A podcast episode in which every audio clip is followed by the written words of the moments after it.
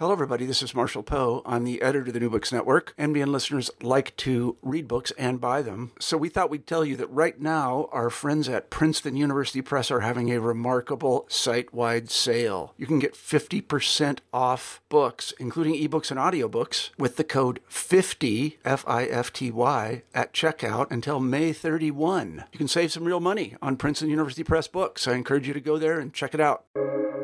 Welcome to the New Books Network. Welcome back to the New Books in Indian Religions podcast, a podcast channel here on the New Books Network. I'm your host, Dr. Raj Balkaran. More importantly, I have the pleasure today of inviting back to the podcast uh, one Dr. McComas Taylor, who is a reader in Sanskrit at the Australian National University in Canberra.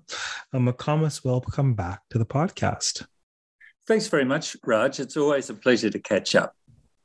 Yes, indeed. Last time we spoke about your your um, your fascinating, uh, rich, monumental translation of the Vishnu Purana, and now we're talking about something else monumental, but of of, of a related but different sort. We're talking about this entity called the World Sanskrit Conference. And as I say, you know, this podcast is about public education, where I am educated in public, and so this World Sanskrit Conference. What on earth is this and how did this begin? Well, the World Sanskrit Conference is run every three years by the International Association of Sanskrit Studies as the premier assembly of Sanskrit scholars worldwide. It's been running since 1972. This is now the 18th World Sanskrit Conference. And of course, it was going to be held in person here in Canberra, Australia in 19 in, in 2021. But guess what? We had a pandemic. So it got That's what I heard. To, you heard about this? So we put it off till 2022 and we were still having a pandemic. So we put it off to 2023. And then we couldn't risk having it face to face. When we made this decision about six months ago, it was a heart wrenching decision, uh, but the only reasonable choice was to take it online. And I've been planning this for over five years now, and I had in my mind so clearly inviting my friends and colleagues from all over the world to Canberra to show off our beautiful city, our beautiful country. And now we are online. And I accept that and it is going to be wonderful, Raj. It won't be the same as face to face, but boy, oh boy, we're working really hard to make it something very special. And I'm sure that our folk will really enjoy it. Well, it certainly is. You know, it's a trade off. It's a trade off of an immersive in person experience, of sort of a taste of the uh, the local uh, climate and cuisine and, and all that. And and um, uh, and, and, but also online, it means so many more people will be able to participate. Um, That's right, Raj. In, in fact, we've got we've got over 300 presenters coming, which I am very very pleased with. We've wow. got 300 presenters from all over the world presenting in 58 different sessions, and our sessions follow the full gamut of uh, Sanskrit studies from uh, Vedic right through to uh, computer modeling and digitization. So it's it's absolutely everything. So from Vedic through linguistics, through narrative, uh, Puranas and epics, yoga, philosophy. Uh, did I say linguistics? Whatever Sanskrit scholars are interested in, and taking them off into new areas as well there will be a session. One of these 58 sessions, there's going to be something for everybody. Yes, and indeed. in addition, uh, in addition to the planned 58 sessions, the, this networking software is fantastic. So each person who uh, registers comes up with a little profile and they, they tell us a little bit about themselves. And then they are matched with people with similar profiles. So you can you can uh, m- make one-on-one uh, audio and video meetings with scholars with shared interests. There's even a sort of a speed dating thing raj where people are put together randomly in groups of three or four. So you'll meet people who you've never met before.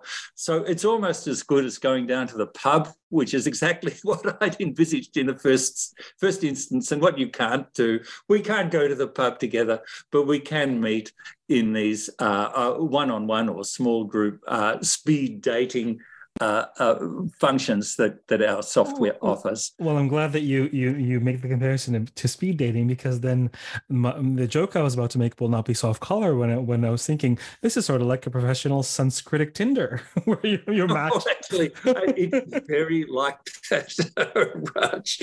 Uh, so uh, we've got the scholarly program. Uh, as I say, with 300 presenters in 58 sessions we've got uh, these wonderful networking opportunities uh, that's run under a package called uh, On Air by Events Air. So very exciting, very flexible, very sophisticated.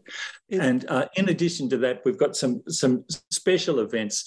I, I have to admit, I always find keynote addresses a bit disappointing. So we said we're going to move away from uh, a keynote address and in in place of that, we've got in conversation with, and we've got two uh, two wonderful guests, uh, Professor Uma Chakravarti, who is one of the preeminent scholars of South Asian history, in conversation with Professor Robert Goldman, uh, really wow. the the Sanskrit scholar.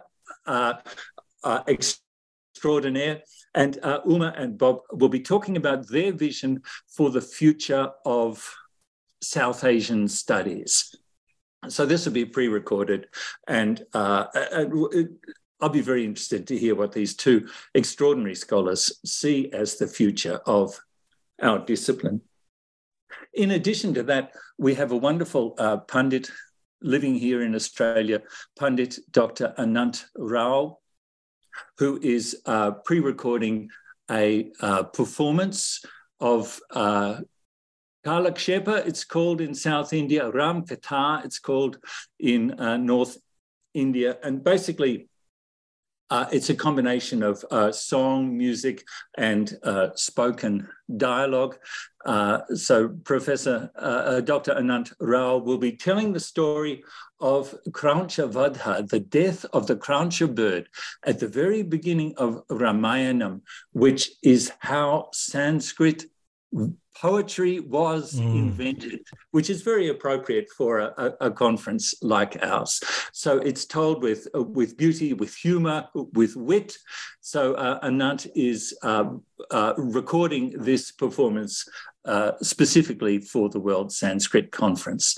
So in addition to the in conference with and the uh, uh, Anant's performance, we've got uh, Kavi Samava, Samavya. So it's a coming together of poets.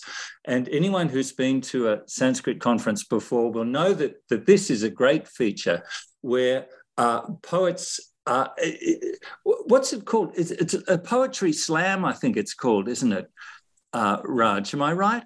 So this is a, a poetry slam in Sanskrit. So this is mm. poets springing up out of their seats and uh, reciting poetry that they've either inherited or composed themselves. And it's it, it's a lot of fun. Now it goes most of it goes over my head because it's pretty fast, but it's uh, a wonderful cultural performance as well. So the the, the uh, poets assembly will be a great uh, great uh, feature as well. So uh, one quick question while you mentioned the the, the poetry. Um, um, so, so language are the papers all in Sanskrit? Uh, the, po- the papers are primarily in English.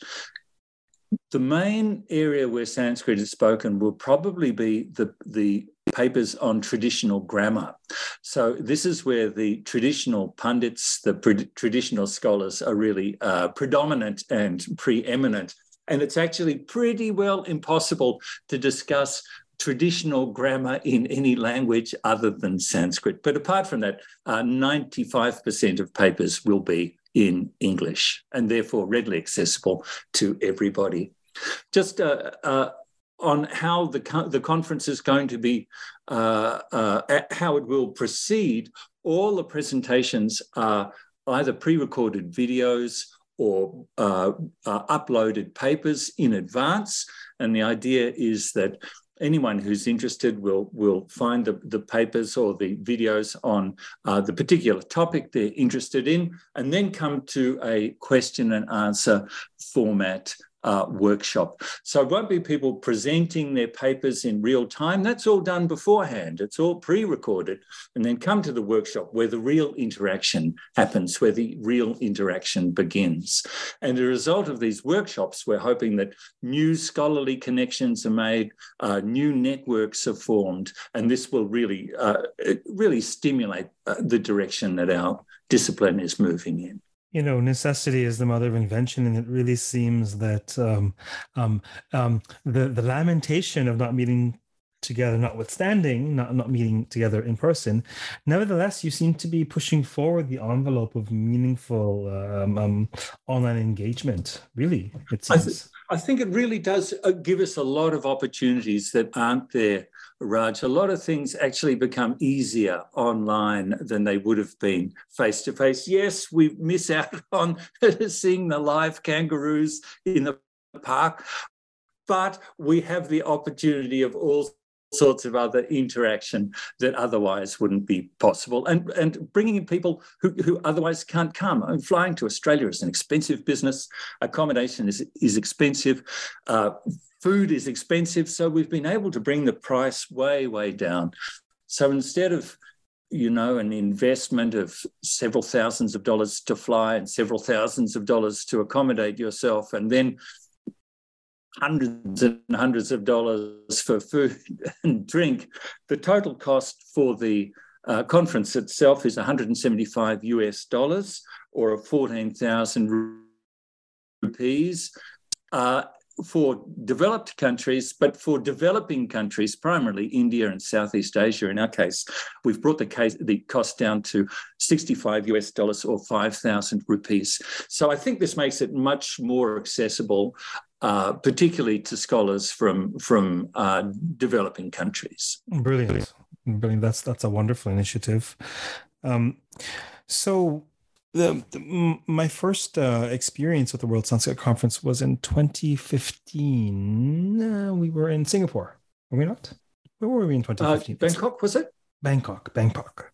Yes. Yeah. Pardon me. It's it's um it's uh towards the end of my, my day here in in the holy city of Toronto. We were in Bangkok in 2015. It was my first World Sanskrit Conference. Uh, it's every three years, and it was the first time we had a panel uh, if if I recall correctly, it was the first time there was a Purana section created. Is that correct?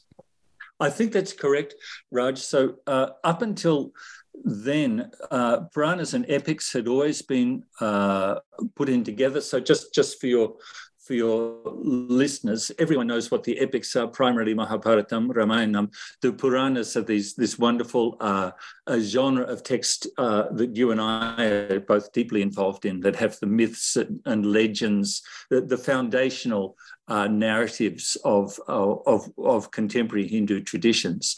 So these had all, all always been uh, bundled in together, but in fact, it was largely through my own lobbying, I think, that a separate Purana section uh, uh, was established at the World Sanskrit Conference, and that has grown and grown and grown. And now, the, now it's a very substantial part of uh, the World Sanskrit Conference, and I hope. Uh, Puranic studies has really uh, been stimulated as a result of this, uh, giving it a unique identity in the World Sanskrit Conference. Well, it's it's it's certainly grown. I mean, it's only been that initial one in 2015, and then 2018 we met at UBC in Canada, and this you know this will be the the third since the creation of that separate panel. It's certainly thriving. Um, and I believe it was our wheelings and dealings sorting out the um, uh, publishing the proceedings thereof, where we discovered, hey, we don't despise working together. and so we uh we we harness that for um, a special volume. We'll do a special we'll, we'll, most likely have a podcast dedicated to that new book that's coming out visions and revisions in sanskrit narrative that you and i are co-editing that's um collecting a number of of of puranic scholars and epic scholars. Um and there'll be a special panel on it which i'm really looking forward to actually lots of fun. There will indeed. So this is this is one of quite a number of special panels that are focused more narrowly than the general uh, the general sessions. So a special parity, uh, a special panel on uh, visions and revisions of narrative in Sanskrit literature. And so we, I think we have uh, seven or eight of our authors coming together again from all over the world into a shared space to, to uh, celebrate our, our shared interest in the role, uh, function of narrative in Sanskrit literary traditions. So tell us a bit. I sort of, I sort of mentioned. I mean, I ask, I, I ask these, these purposely naive questions on the podcast. But obviously, I've, I've been, I've been involved in, in, I've been in attendance at, at very least at the World Sanskrit Conference, and uh, we had the chance to, to, to work on some proceedings. And so, so what's it like for conference proceedings? Are they regularly published? Uh, yes. Uh, well, it, it depends very much on each session. Raj. So different conveners of different sessions will handle this di- differently. So, for example, uh, our colleagues in computational Sanskrit uh, pre-publish their papers usually. So their uh, their their sessions are looking back at what they've done. For some, uh, most indeed sessions, the presenters will will benefit from uh, any critique that's made during these these meetings so they can polish their work and bring them all together uh, as you and i i think really were were somewhat of a role model in getting the proceedings of the last Puranic section out so quickly, uh, published up on the UBC, University of British Columbia Library website, and, uh, and very frequently accessed. So I've seen the access statistics for our collection of proceedings, and that's actually done very well. So different sections uh, are publishing in different ways. So uh, as I mentioned, um, computational is pre-published. Ours is post-published online electronically. It's really up to each section. Some I think are probably still going to be published in hard copy. But uh, you remember some conferences in other disciplines will have a single volume of conference proceedings, but uh, ours is so big that this this would really be 10 or 15 volumes of uh, of contemporary size of, of comparable size. So i think uh, for us certainly publishing online is quick and easy. We got our papers all refereed and uh, edited and published. It was within about 12 months. So that's a very pleasing turnaround time and our contributors are pleased. The scholarly community is pleased. And i hope we'll be able to do the same thing with this conference as well well, I imagine so because you know I've been semi-retired for a number of years now, and so uh, so I've got all this time to uh, focus on such things between visions and revisions and the other publications. So um, I'm teasing, obviously. No, it'll it'll be expedient. Expediency is um, is uh, is often the goal. I, I, think that's right, Raj. And in fact, I think uh, I'm certainly very frustrated at, at some publication channels where, where something can be in press or in preparation for three years or four years. And even in Sanskrit studies, things move on, and people really want to get that product out there. And so if we can turn, if we can bring the publication time down to 12 months or 18 months, well, so much the better.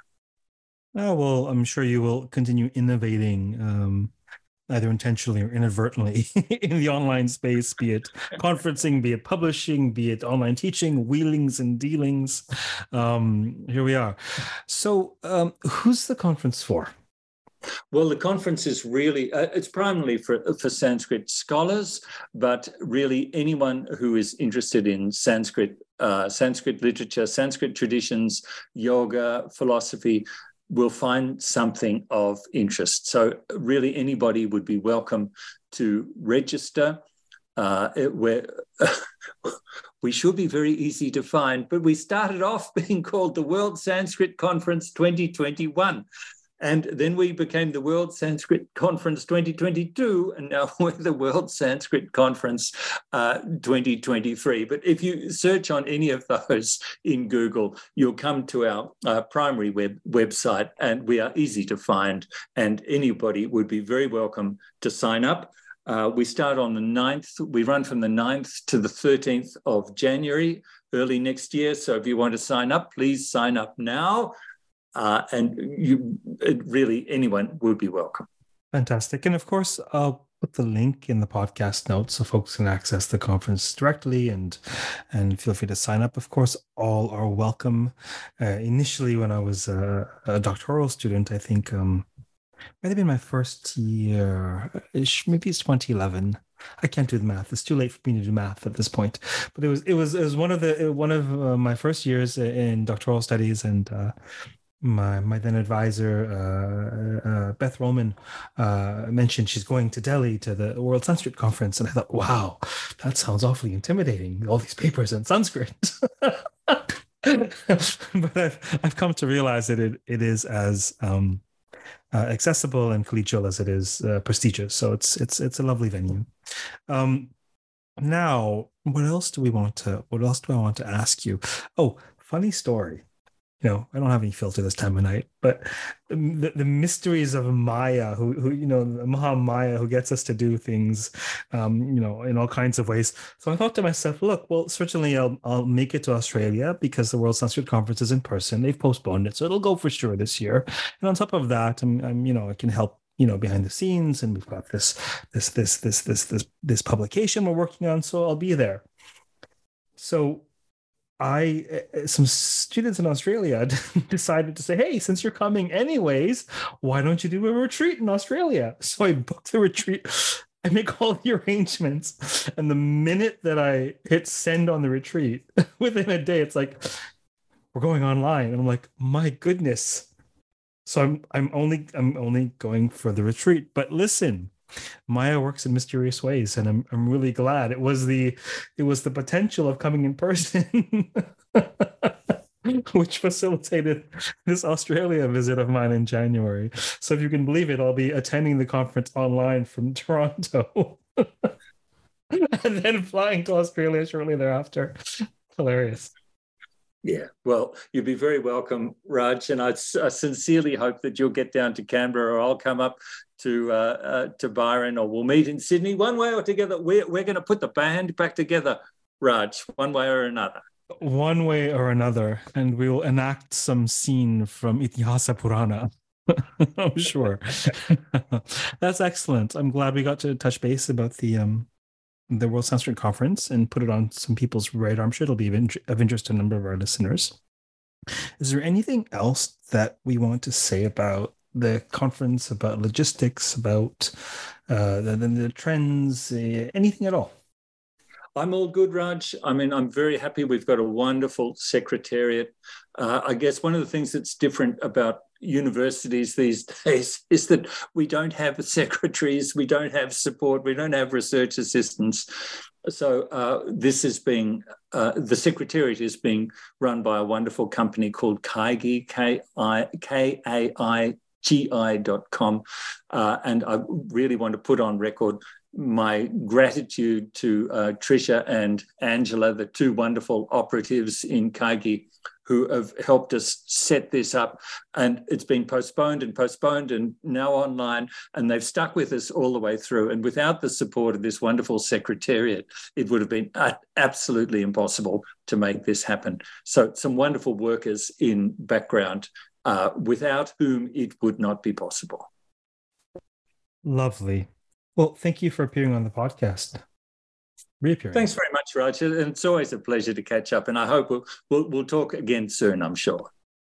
Without question. For those listening, we've of course been speaking with Dr. McComas Taylor about this um, soon upcoming event, um, World the 18th, the auspiciously 18th World Sanskrit Conference, which you can attend um, via Zoom from the comfort of wherever you're located. Until next time, keep well, keep safe, and uh, keep contemplating uh, the importance of Sanskrit conferences. Take care.